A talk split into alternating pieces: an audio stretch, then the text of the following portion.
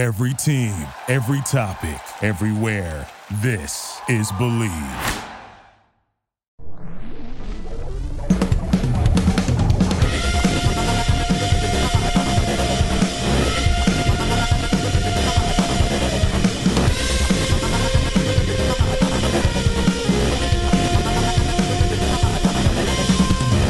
Todd Leitz, public address announcer for your Los Angeles Dodgers. And now, it's time for the Bleed Los podcast with your hosts Alonso and Juan, and Alicia del Valle. with the babyface gimmick in the sky, Roger. Hola, damas y caballeros, and welcome to another edition of the Bleed Los podcast. This week's podcast is presented by our partners at Bet Online. Bet Online is the fastest and easiest way to wager on all of your favorite sports, contests, and events with first to market odds and lines. Find reviews and news for every league, including Major League Baseball, NFL, NBA, NHL, combat sports, esports, and even golf.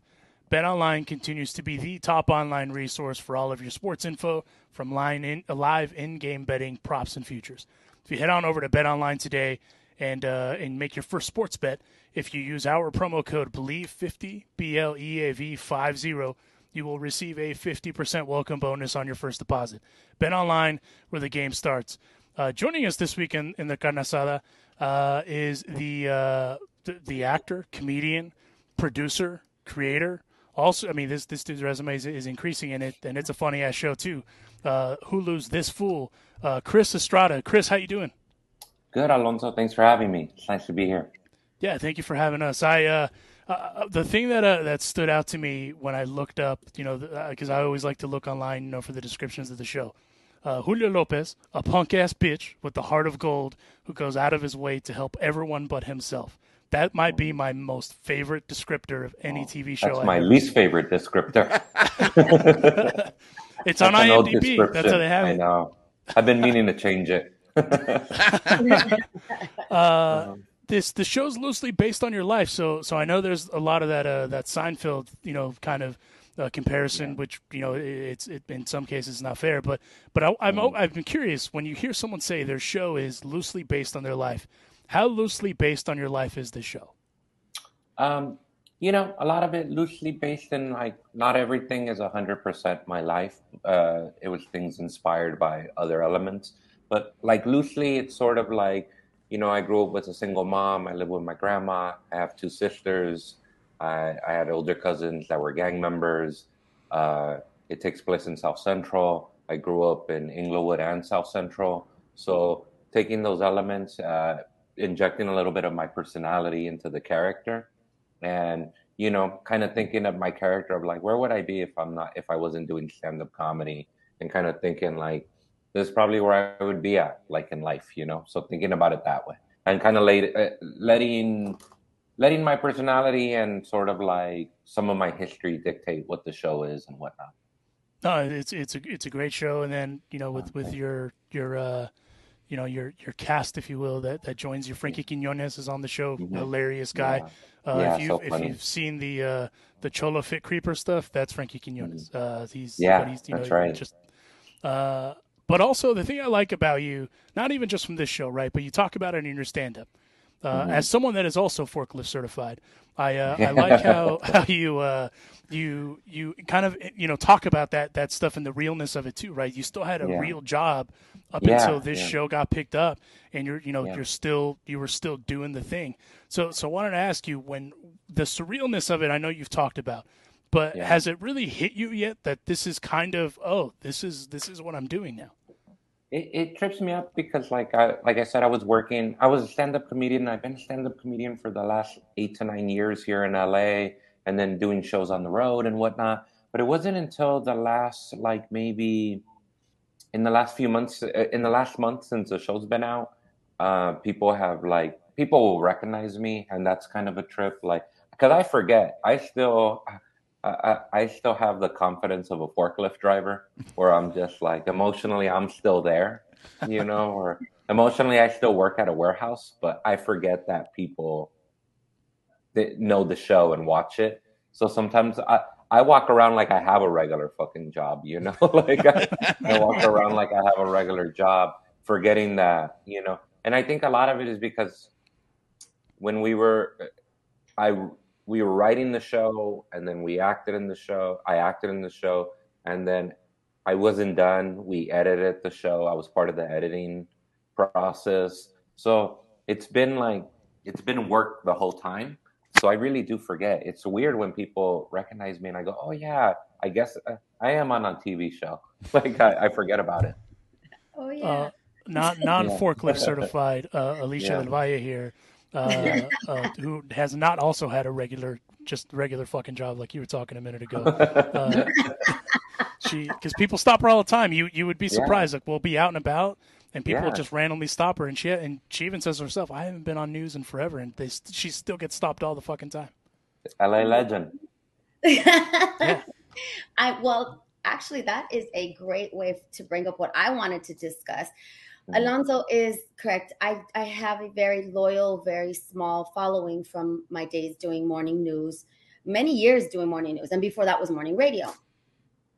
I feel like there is um, a thirst, a hunger for more representation.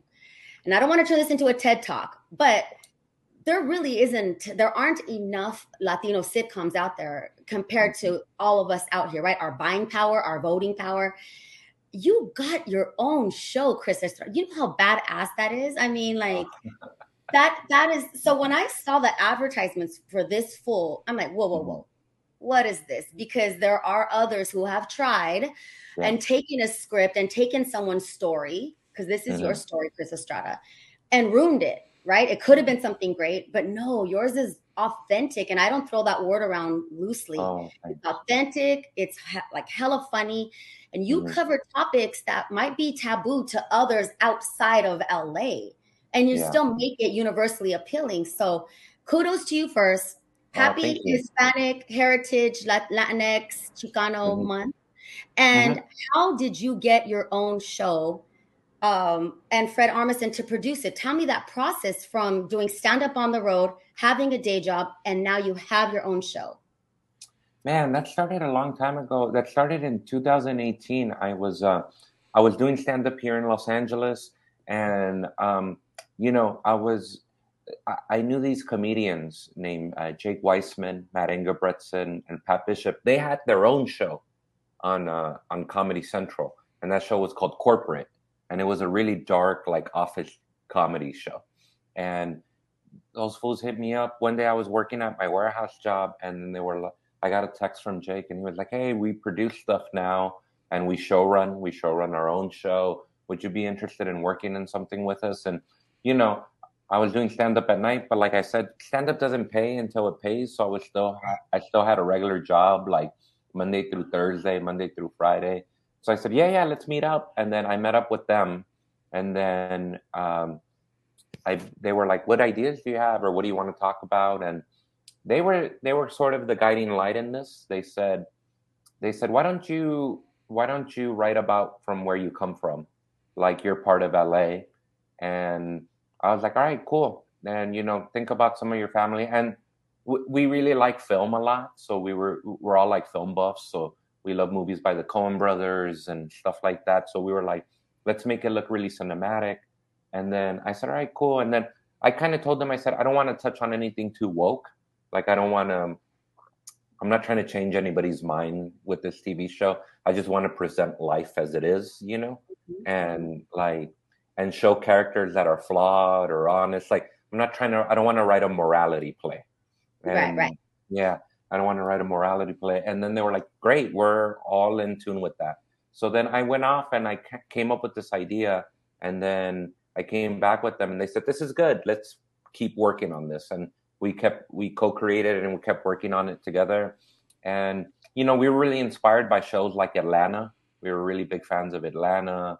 And aside from and just like other comedies uh, uh, especially movies. And then it was kind of dead in the water because nobody really knew me. I, I was getting kind of some accolades like i was showcasing for comedy central. I was doing something for hbo i did something for a few other like my name was kind of rising in the industry and getting buzz but you know nobody really knows you when you're like when you have industry heat you're just kind of known in the industry and then um, a few months had passed and then they hit me up and they said do you mind if we share this with Fred Armisen? One of our managers knows his manager. And I was like, yeah, but you know, I thought that fool was not going to hit us up back. Like, I thought, oh, it's going to be like a month before we hear back from him. And then they hit us up and they were like, oh, a week later, he was like, he likes it. He wants to talk to you guys. So it was pretty cool. I had to like take, I was still working at my warehouse job. I took my lunch break all fucking dirty with a, with, you know, like I'm all sweaty and I had a faja on, you know, like, yeah, I had a brace on. And then I was like, I went to go, I went to go talk, uh, I went to go talk to him in the car and like I was in my lunch break, you know. And then wow. I went back to work right after and but he was really nice. He just thought like I'd love to help you guys and how can I help? And they go, Would you be willing to attach your name and help us pitch it? And he goes, Yeah, absolutely. So that was really cool. That's how he came on board. I love it. I love that it's also Fred Armisen because as someone who's a devout Saturday Night Live, you know, viewer, yeah. as a little girl, um, that he always played the Latino characters on that yeah. show, right? Like he was always like dancing salsa. Or, yeah. yeah. So I, yeah, I he's feel like, Venezuelan. Right. He he mm. appreciates us is what I was getting to. Yeah. I love that he, he, attached his name because that made the process go faster, right? Because George Lopez, mm. when he got his sitcom, uh, yeah. he wasn't going to get any leverage or any looks and, until Sandra Bullock attached her name to it. And yeah. so this, I'm trying to look at the formula so that more of us are out there telling our stories because yeah. this is so funny. And you brought yeah. up how they asked you to write about characters. I love the mm-hmm. women in your show. Oh, like, thank you. Yeah. You know, like we are mm. so we come in so many different sizes, shapes, colors. Yeah. I mean, we're a Dodgers podcast, right? But we focus yeah. on LA culture, on tacos. Yeah. A lot of people outside of LA don't understand that we are um, we're not a monolith, right? Like we are many. And mm-hmm. not, I don't look like like mom. I don't look like her mom. And so your characters, including Maggie, Maggie's mm-hmm. a good one, like the yeah. little bit of toxica relationship.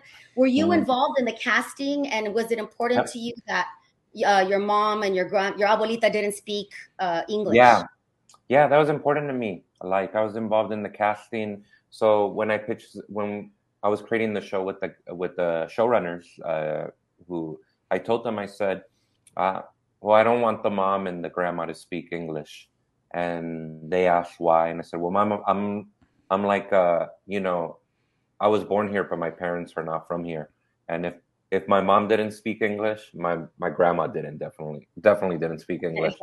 And then they were like, they were really open minded. They said, perfect. Okay, cool. We'll, we'll do it that way. They, they actually, they actually thought that was interesting. You know, they thought that's great, that's really cool. And then I said, yeah, I'll just talk to them in Spanish, and like they'll talk in Spanish the whole time. And you know, I know some par- some people who are like a few generations here, their parents speak English, and that's great. That's I that's cool, but my mine didn't. So I just wanted to be authentic to that.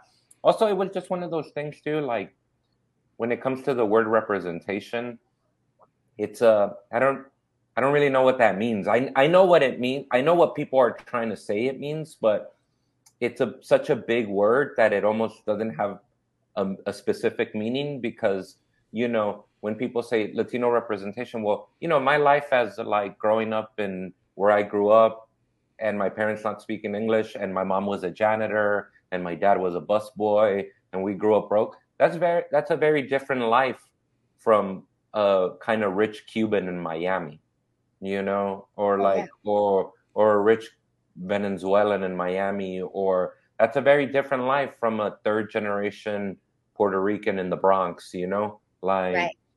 so. I, so when I just when they I in terms of representation, I just thought I won't. I'm not going to be worried about representing Latinos. I'll just be worried about representing my life, you know. And I think because when you when you try to think about it in uh, big scope, you're you're gonna lose because you're gonna try to please a lot of people. You're gonna mm-hmm. go, oh, I'm gonna try to please a lot of people by doing this. And I just thought, I'm not really concerned with that. I mean, I just I just want to represent what my life is and what the life of people who I grew up around is, and that's it. And I I'm pretty sure. And we kind of looked at it more like through the lens of class, like we were like, okay, let's look at it like these are working class people. And because I grew up working class, you know? So, Right. and I think if you, whether it's in Spanish or not, people know what it's like to not be able to fix your roof and go put a tarp on the roof. Or Yeah. if you have, if you have a parent who grew up working at a, in facilities like cleaning, like being a janitor, then you know what it's like for your mom to bring home toilet paper because she takes it from work because she wants to save money and stuff like that. So, you know, I think that's a thing that, from a class perspective, it resonates with people. That's like the episode cans, right? Like Yeah. you're not poor, you're broke. Like there's a difference. And see, and, and Yeah. when I say representation, I just mean tell our stories. Yeah, there are yeah, so yeah. many out there. That's all I mean. Like it's it No, I know what you mean. Yeah, Yeah, yeah. And I'm just so excited because I could relate to I didn't grow up in South Central, but I grew up on the east side. Yeah. Um and I love that you have women that look a bunch of like your sisters too, right? We just Yeah. look like we're normal. We have kids. We're trying to make, you know, ends meet. We're trying to but you do it in a way that's funny and even your your when you say you bring in characters that you grew up with. I love the the race that you touch upon and again, you're not being preachy. You're not trying to be, uh, you know, pushing morality. It's just the Mm. way you grew up, and that's the way a lot of us grew up. But we never saw it on TV before. So, Yeah, like Devontae, right, with Tassos, Mhm. like I love that episode. You've got the Dodger jerseys, you've got the Laker jerseys, and of course, Raider jerseys. I'm going to hand it over Yeah. to Juan because he's our Raider fan. Um, I just love the way that it just Yeah. it's just authentic, and and I would just Oh, want to thank thank you. you, and, and and please let me know that there's going to be another season because I don't like the way it ended last season. You had me Oh. worried. yeah. yeah, we wanted to end it in a way where we would make ourselves worry, you know, because Yeah, right. we, would, like, we wanted to scare ourselves and go like if we if we end it this way, it'll challenge us to be more creative next season, and you know, because if not, it we're trying to we want to make sure it doesn't become like a traditional sitcom where you're visiting where nothing ever changes, and you know, since since it's more similar to modern comedies like Atlanta and Ramy and stuff like that, those kind of comedy, we want to make sure that the world feels real life. Where like sometimes sometimes things close down, sometimes people break up, sometimes um, people die, like things like that, you know. So yeah, yeah. but yeah, Texting and driving, it's an epidemic. I mean, I'm that fangirl. I could go on and on about your shows. oh, Like, thank you. it really means a lot for real. Thank you so much. no, thank you. Yeah. One, okay, I'm sorry. I could, I could poke his Oh, brain. yeah. Hey, hey, that, that's the point. And It's a carne asada. We're just kicking it Yeah. right now. I just, and Chris, you know, uh, Alicia mentioned the authenticity, and to Mhm. me, there is no more authenticity when you're telling a story about Los Angeles than Yeah. when I see people wearing Dodger gear. Whether Yeah. you are a fan of the team or not, you Yeah. see people repping the Dodgers. Now, this is a Dodger centric podcast. So. I, I have a couple questions for you. First of all, are are you a baseball fan, and Yep. is it the Dodgers? And how how much of a fan are you? No, I'm. You know, I I've been a little busy in the last few years with work, so I'm not keeping them up as much. But the the Dodgers really played a huge role in my life. Like as a kid, I remember we used to go. My tío Nacho used to take me to Dodger games, and my tío Carlos like would take me to. And I grew up listening to the Dodgers through Jaime Jarrin. That's who I. That's how I grew up listening to the Dodgers. Like my tío, he used to have he would watch the Dodgers in English, but listen to Jaime Jarrin on the radio, like watching it. So I have this strong visual of my tío listening, watching it in muted on English, but listening to Jaime like sportscasting.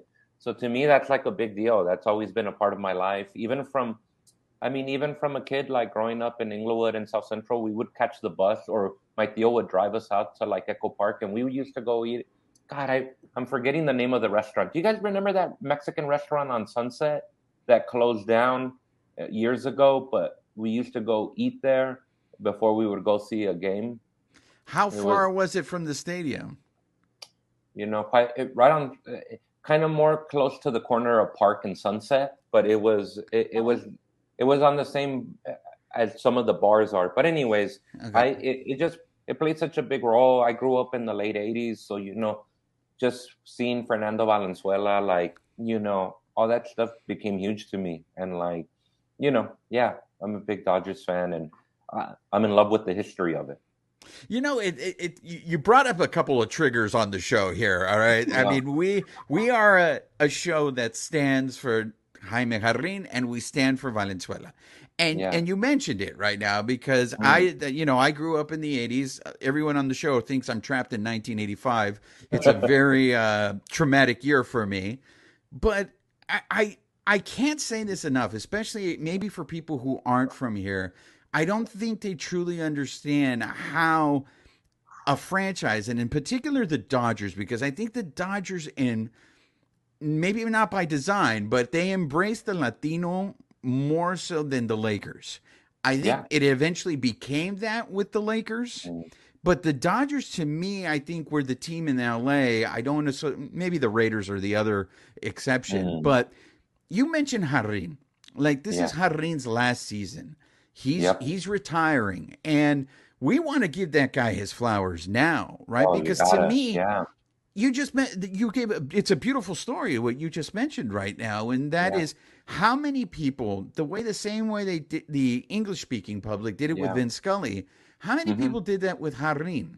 Oh, and the, all of so many. All my tios did it with Jarrin. Like that's how I grew up. Like hearing his voice. Like I don't know. It's just like I'm telling you. It kind of it kind of gives me chills because my tío Carlos, who is not around anymore, but like sometimes I'll put on, I'll listen to Jaime Jarrin because it reminds me of my tío.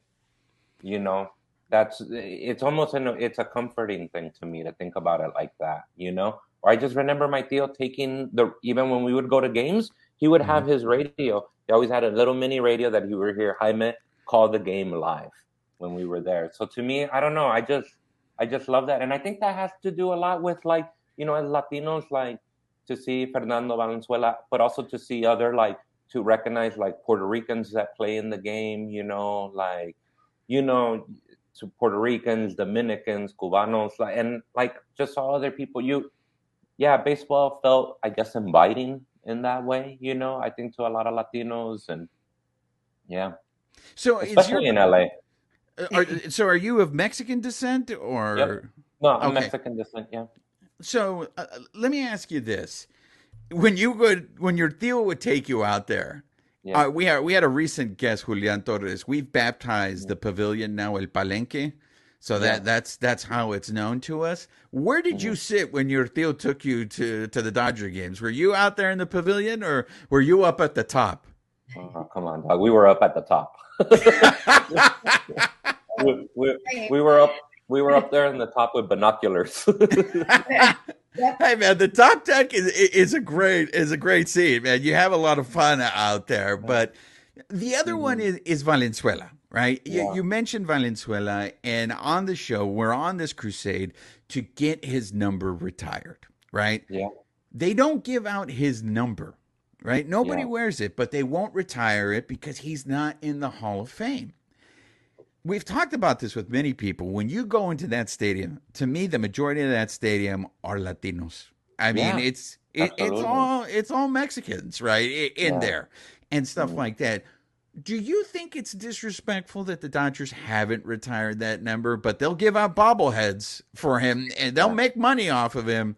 But I mean, to me, retiring that number means something. Like listening to you talk about your uncle and Jarrin, that's yeah. what baseball's about to me. Yeah. yeah. I think so too. So much of baseball is kind of memories, you know? Yeah. It's like, and you know what it is too? Also, like, even just looking at it from like a class perspective, like, baseball games have always been cheaper than basketball games. Yeah. Always. And, you mm-hmm. know, if you're just like, my tío was a jardinero. So it's like, that's something he can afford, you know, is to enjoy a baseball game. So, I don't know. I, I do think it. Yeah, I wish they would retire it. I mean, I could see that being perceived as disrespectful. I don't know that they're intentionally being disrespectful, but I could, I could see it could definitely be perceived that way. I think they should retire because you know I also read that like I don't know so much about this to be true, but I also read that like once Valenzuela came in the game, it changed everything. Like yeah. it, it brought in, you know, it brought in an even stronger like, you know, Latin, uh, Mexican Americans who might have felt a little way about like Chavez Ravine at a certain mm-hmm. time, mm-hmm. or you know people who knew about that maybe had feelings about it. when Valenzuela came in, it maybe it made them feel be a part of it a little more, you know. Yeah, no, I, I, I, I mean, I, I could mm-hmm. talk to you more about the Dodgers, but I do want to bring it back to the show because mm-hmm. it, I, I think it's really funny that originally, I guess the show was called Punk Ass Bitch, and then you yeah. changed it to This Fool. Yeah. Mm-hmm. Did you? I, I I read your reasoning as to why you made yeah. that change. Did anybody give you grief for making no. that change? No, not at all. I mean, because the grief was that like the the reason was that to call the show that is kind of it sounds like gimmicky to me, but it also presents like a like a binary. It mm-hmm. makes you think that in the hood you're either a gangster or a wimp, and you're not. That's not true.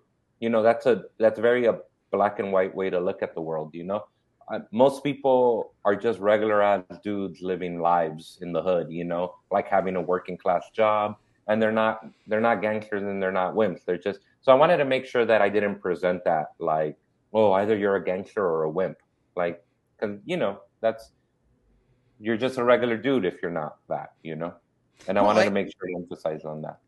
And to me, I would to me that's why the comedy works so well in the sense that yeah. you are a regular guy. I, I, mean, when I saw the show, uh, he's mm-hmm. a listener of the show, so he might get this reference. Shout outs to you, uh, Shinebox. We refer to him as a cholo nerd, right? Yeah. Because he he dresses like a cholo, but he mm-hmm. he is a nerd. He likes uh, yeah. comic books and all that stuff. So I, I feel a lot of the humor, especially the male representation and how yeah. you deal with the duality in the mm-hmm. in those mm-hmm. characters is hilarious.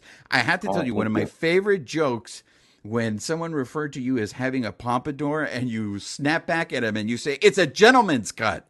I was laughing so hard at my girls looking at me. What's so funny? And I was just like, it, I have never heard gentleman's cut in a show before, and that to me, eh, it just it lend itself to the authenticity. Oh, so yeah, congratulations so much, there. That really means a lot. Thank you. Morrissey, right? Like well, that. Yeah. And then the episode when the little boy thinks he's going to be in a yeah. gang and it's West oh, Side oh, Story. Yeah it, it, reminded me of that episode, and I don't know if you're a fan of Curb Your Enthusiasm. Oh yeah, but there's yeah, an episode where he goes into New York and he's dating a girl, and her the son is he thinks is it, like they're turning the son yeah. gay. Yeah, that to me, I don't know if that was an homage, but. oh, but yeah, we're big we're big Larry David fans, and you know a lot of that was like you know just being inspired by like good comedy like that, you know. Yeah, before I uh, send it over to Alonso, because you brought up Larry David, uh, I I heard that story about Seinfeld when Seinfeld came and yeah. saw one of your your performances. I have to say, man, I, I'm curious to see what your reaction is, but to me, it seemed kind of like a dick thing for Seinfeld to do. But what is like when you when if there's somebody up like somebody that you've admired your whole life and for them to just dismiss you or yeah. even like put you down, how do you overcome something like that?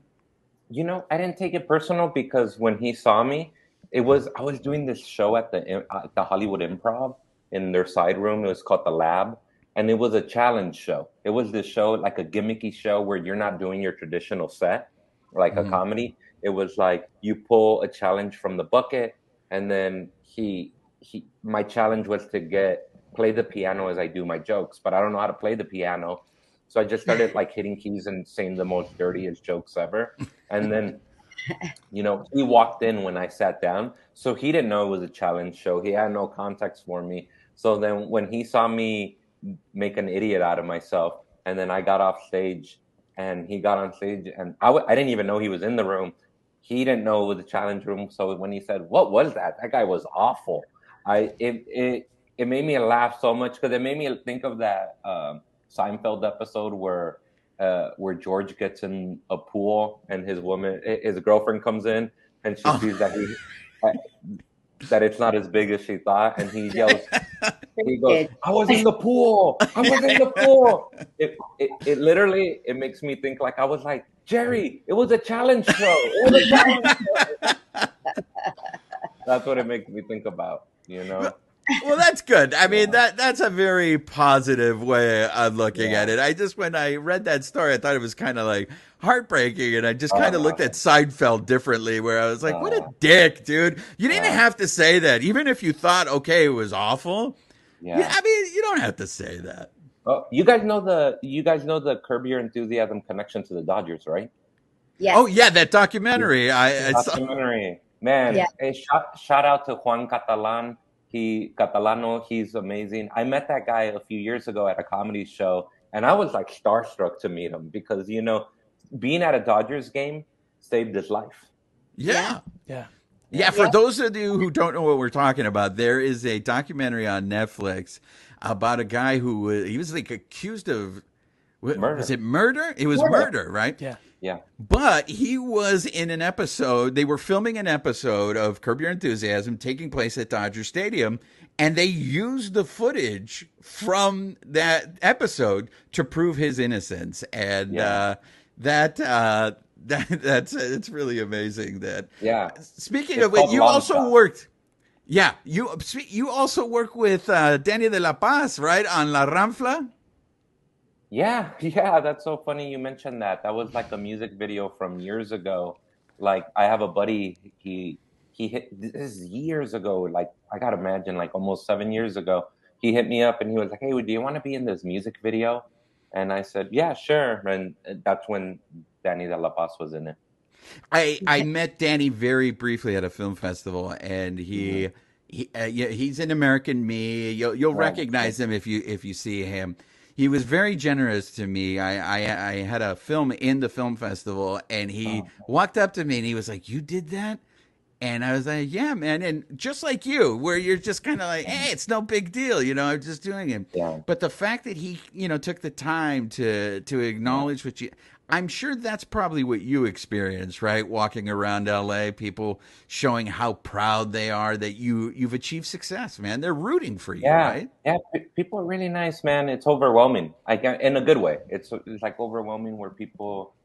What I like is people feel connected to it in a lot of ways. Like people like the LA element of the show. Like when people in LA, I, like I was just performing uh, stand up in Tempe, Arizona this past weekend, and there was people who used to live in LA who came up to me and were like, "I love that show," but also just people people who aren't from LA or aren't from like similar backgrounds like that we all share. You know, all of us four. There's people. There was like, it, was really amazing to see. There would there was like you know there was indigenous people in Arizona who were coming up to me, like natives who were like, "Hey, we're we came to watch you. We love on the res nearby. We got to tell you, we love this show." And that, like, you know, for them to, you know, reservation life is a lot different than living in a city like Los Angeles. So to hear that, that's like, yo, that's amazing. But also, it means a lot when people are just like, "Oh, you did LA right," or if people, you know, if people are just like, "Yo, my mom used to be a janitor." and I love how you depicted that. And you didn't make it look, you didn't pity her, you didn't make it, you didn't make her a hero, you didn't make her, you didn't pity her, you just showed it like normal life, you know. And I love when people like that, you know, or when they like the humor. I mean, I'm a comedian, so when they think the show is, when they tell me that the show's really funny to them, like that, I mean, that's great because the the mission was to make the show funny. Yeah, thanks to you, And Chris. I refer to everyone. Yeah, I, thanks to you, I refer to everyone as Playboy now. I go around. Oh, What's up, Playboy? What's up, Playboy? Yeah, joining us uh, joining us here for uh, for a couple more moments is uh, the Yeah. only person I've ever heard refer to themselves as undefeated at being defeated, uh, Oh, Chris yeah. Estrada. uh, that that's one of my favorite bits. That because Oh, I like how you you. tied the, the open relationship thing in into all Yeah. that. Well done. That's a, that's a good bit. Thanks, man. I really appreciate that. I, uh, I I wanted to ask you uh, uh, the two things before we set you loose. One, because you, you do a, a really good job, like you mentioned, of tying in all the LA stuff. What's Mm. your relationship with arguably the best page on Instagram, Foo's Gone Wild? Oh man! Other than I, other than I think that page is hilarious, and I think um, the guy who runs it, Little Mister E, is a amazing curator. Uh, I met him; he was a really nice guy. I did a show for Fools Gone Wild at the Comedy Store. That this really great comedian. If you guys get a chance, to check out this really great comedian. He's from Long Beach. Um, his name is Jesus Trejo, you won't I regret it. Jesus, Jesse. Yeah. Yeah. yeah, yeah. So Jesus is actually a writer on this sh- uh, on the show. He's a writer. Oh. On the show. Wow. Yeah. Bravo. Did not know Yeah. that. Yeah, Jesus is Great. great, and uh, Jesus Jesus hosted a Fools Gone Wild show that I was a part of. But other than that, I don't really have a like a connection. Other than I'm a big fan, and I'm and I'm inspired by them, and I also I'm also grateful to them because look at that page. That that's a page that has 2.2 million followers. Yeah. and it and it's um that guy is doing he's curating and he's being irreverent and he's being funny but uh, along the way that guy's he doesn't hold back he's doing positive things he'll raise money for for certain things and he'll help out people and he's also not afraid to call out things that he finds bad like you know he'll he'll, he'll say races r- racists are lames and Yeah. you know that's Yeah, Yeah. if uh, if you're not following them, definitely go follow them. Uh, my my Yeah. favorite are the uh, what city is this uh, is this Uh, law what abiding this- representing? yeah. yeah. I love that. I love that. Yeah. Or when you see a couple, he he puts a couple, he he puts a picture of couple, and he goes, "Where did they meet?" and you'll see people. My my favorite is when somebody will put like panorama swap meet. I also like when he does the uh, the Fouville news, like when they're doing like Yeah. the police chases, and he chimes Oh, in. Yeah, kills yeah, that's good. And of That course, you know the, talented. the just the classics, the don't do scante. yeah, Uh, don't yeah, yeah, Yeah. and and last thing, uh, you know, at his yes, yes. Obviously, we talk about all things Los Angeles, right? Todo, todo, todo el barrio. Mm-hmm. Yeah, Uh, but we're, we're about we're about Dodgers baseball. We're about LA, but we're also about tacos. So I gotta Yeah. ask you, where do you go get your what is your favorite taco, and where do you go get that in LA? You know, for a long time, my favorite taco spot was the original Teddy Teddy's taco, Red Tacos over Ah. on, in South Central. The truck Yes. that started it all. There was a truck on Slauson. Was it Slauson and Avalon? Yeah. Oh, Yeah. Yeah, Slauson and Avalon. And I remember one of my boys hit me up uh, like a few years ago, and this was before John Legend knew about them, before they blew up, before they had like Super Bowl commercials. this was like a good five, seven years ago. And he told me, he goes, "You gotta go with, the, gotta go to this truck to me with me." And I have, I have a cousin who lives in Tijuana, so I, I, I already like I was already eating birria tacos, but you were only getting really birria tacos in Tijuana. Like you, mm-hmm. could- you know, that wasn't that hadn't taken off that much here yet. So I went to try it, and you know, the line was long. That will give you the little botito de consumel, and Yeah. dude, I loved it. And then I, to me, I love seeing that because they became such a success story. They have like, dude, they got a Super Bowl commercial, and then they got like brick and mortars. They got one in Venice Beach. They got another location in Pico Rivera. Like, I don't know. I just, I, I really love what they represent. Their, Yeah. Yeah. their food rips. Their food absolutely Rip, rips. dog. Yeah, I'm a Right. champion of Teddy's. Ask these guys. Every Yeah. time I bring it up, I bring up Teddy's. To me, there is no vampiro taco better Oh, than the one on. that Teddy's. I- I mean, I try them elsewhere, man. They don't compare to Teddy's Vampiro, man. That is like a hell of a taco. Yeah, next level. Next level. Chris, thank you Yeah. so much, man, for the time. Wait, Yeah, wait, wait, wait. I have Oh, Yeah, hit me. the I was asked when I told some of my friends you were coming on our podcast, they got Yeah. really excited. And I have two. So the Cali Mex market where you take the hugs, uh, not thugs cupcakes, is that in Cupcakes, Hyde yeah. Park? Yeah, you know what's so funny? We wanted to, because the show takes place in South, or, or the neighborhood stuff takes place in South Right. Central, and we couldn't, we couldn't get, uh, we couldn't get uh, a supermarket in South Central at the time to let us film. So then we filmed it, and and what's so funny is the director of that episode. I kept saying, people are gonna know it's not South Central, and then he's just like, every he goes, no, it's TV. Trust me, no one will notice. And then I go, dog, there's Oh. no hills. There's no hills in South Central. I go, I go. You know who will notice? I go, I go. Fool, you're gonna get me in trouble with LA Latinos. LA Latinos are gonna know. I go, I, I go. LA Latinos, because you know I did a show at the Laugh Factory, and some Latinos from from uh, from from uh, South Central came up to me, and they were like, "Where's that Cali Mex? That's not where is that." they were like, "We're from South Central. We don't know where there's a hill in South Central." And then I had to, I had to break their heart and say, "Dog, I'm gonna break your heart right now. All respect to Highland Park, but it's in Highland Park." Yeah. But but but fools in Highland Park are super proud. They're like, that's Yeah, the I'm happy. Yeah, So you know, yeah. it's balance. It's balance. No, it's it's a balance. But you know what? I, I I I love that we use that store anyways because when do you get to see a store like that on a TV show? Yeah. Yeah, exactly. Yeah. Exactly. And really quickly, last one is the cholo mm. with the nunchucks. So I Oh, have yeah. my theory. Can you please explain what it is? Because I'm I'm probably wrong, but Okay. why So- is there cholo with the nunchucks in random shows and random scenes? So let me tell you about him. He's the best. Um, his, I'm actually looking him up right now. I know him through Instagram. So there, he calls himself Kung Fu, and his name his name is Christian Ballester. Uh, Bayer, Christian is his name. I forget his last name, but he's a very talented guy. He's just a skater homie from Highland Park, actually. And if anybody wants to follow him, he puts these amazing nunchuck videos of himself. He trained himself to how to do amazing work with nunchucks. His name is Kush S T Off Offerson, Kush Street Offerson, um, and he he's we, you know what it is. We wanted the show to feel surreal. Like sometimes we wanted to put weird things in there just to for the world to feel surreal and different. And then I just kept. I, found him on Instagram. I also saw him on Fools Gone Wild. I saw him on uh, his pages. He has thirty thousand followers, so people would share his things. And I reached out to him on Instagram. And I was like, "Hey, dog, you don't know me. I'm a comedian, but would you like to be in a TV show?" And he was like, "Hell yeah, let's do it!" And we just put him in there. And he's he's amazing, man. That fool, he gets down. I can't. Christian is a G. If people can follow him on Instagram, please do.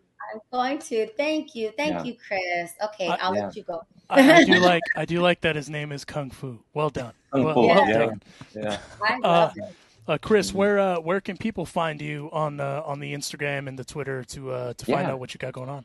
Uh, on Instagram, I'm at Chris Estrada Comic, and then uh, on Twitter, I'm at Chris Estrada 85, and that's where I you can see me where I post about doing stand up shows in LA or where I'm where I'm might be performing outside of the city, but also yeah, just posting jokes and stuff like that. There, that's where they can find me. Uh, go follow him like I'm about to, at least on Instagram because I'm really bad at Twitter. But uh, Yeah. Oh, but, good. uh, but follow uh, go follow Chris and go check out this fool. It, it's a really funny show. Like it, it's Thank you. even if you're not Latino, you'll still understand the shit that they're talking about Yeah, because it, it's it's just all all all emblazoning. So honestly, a, a great great show. Keep up the, the good work and uh, and then hopefully we can see you for a second season. Man, thank you guys, Juan, Alonso, Alicia. Th- thank you for. It really means a lot to be a part of this, and our R.I.P. Vin Scully, and you know, shout out to Jaime Jarrin and everything he did for, you know, for for us. You know, Hey, you, Yeah. you're a friend of the carne asada, but now I think we're going to just refer to you as the playboy of the carne asada. hey, the Playboy. hey, we're, like we're, that. we're, we're rooting for you, Playboy. We, we hope you get a second season. Thanks again for coming on the show. Yeah. Thank you. Thank you, and shout out to the Highland Park homies. Hey, they got a Shout out HB homies. All right, looking out. Have a good one, guys. You too, Chris. Thanks. Bye, Chris.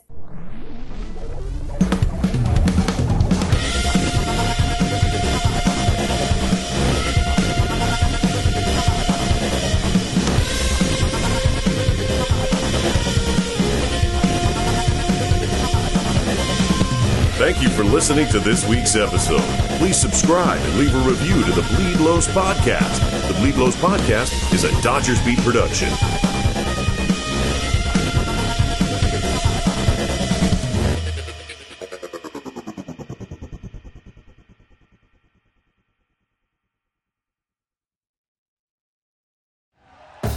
Thank you for listening to Bleav. You can show support to your host by subscribing to the show and giving us a five star rating on your preferred platform. Check us out at Bleav.com and search for B L E A V on YouTube.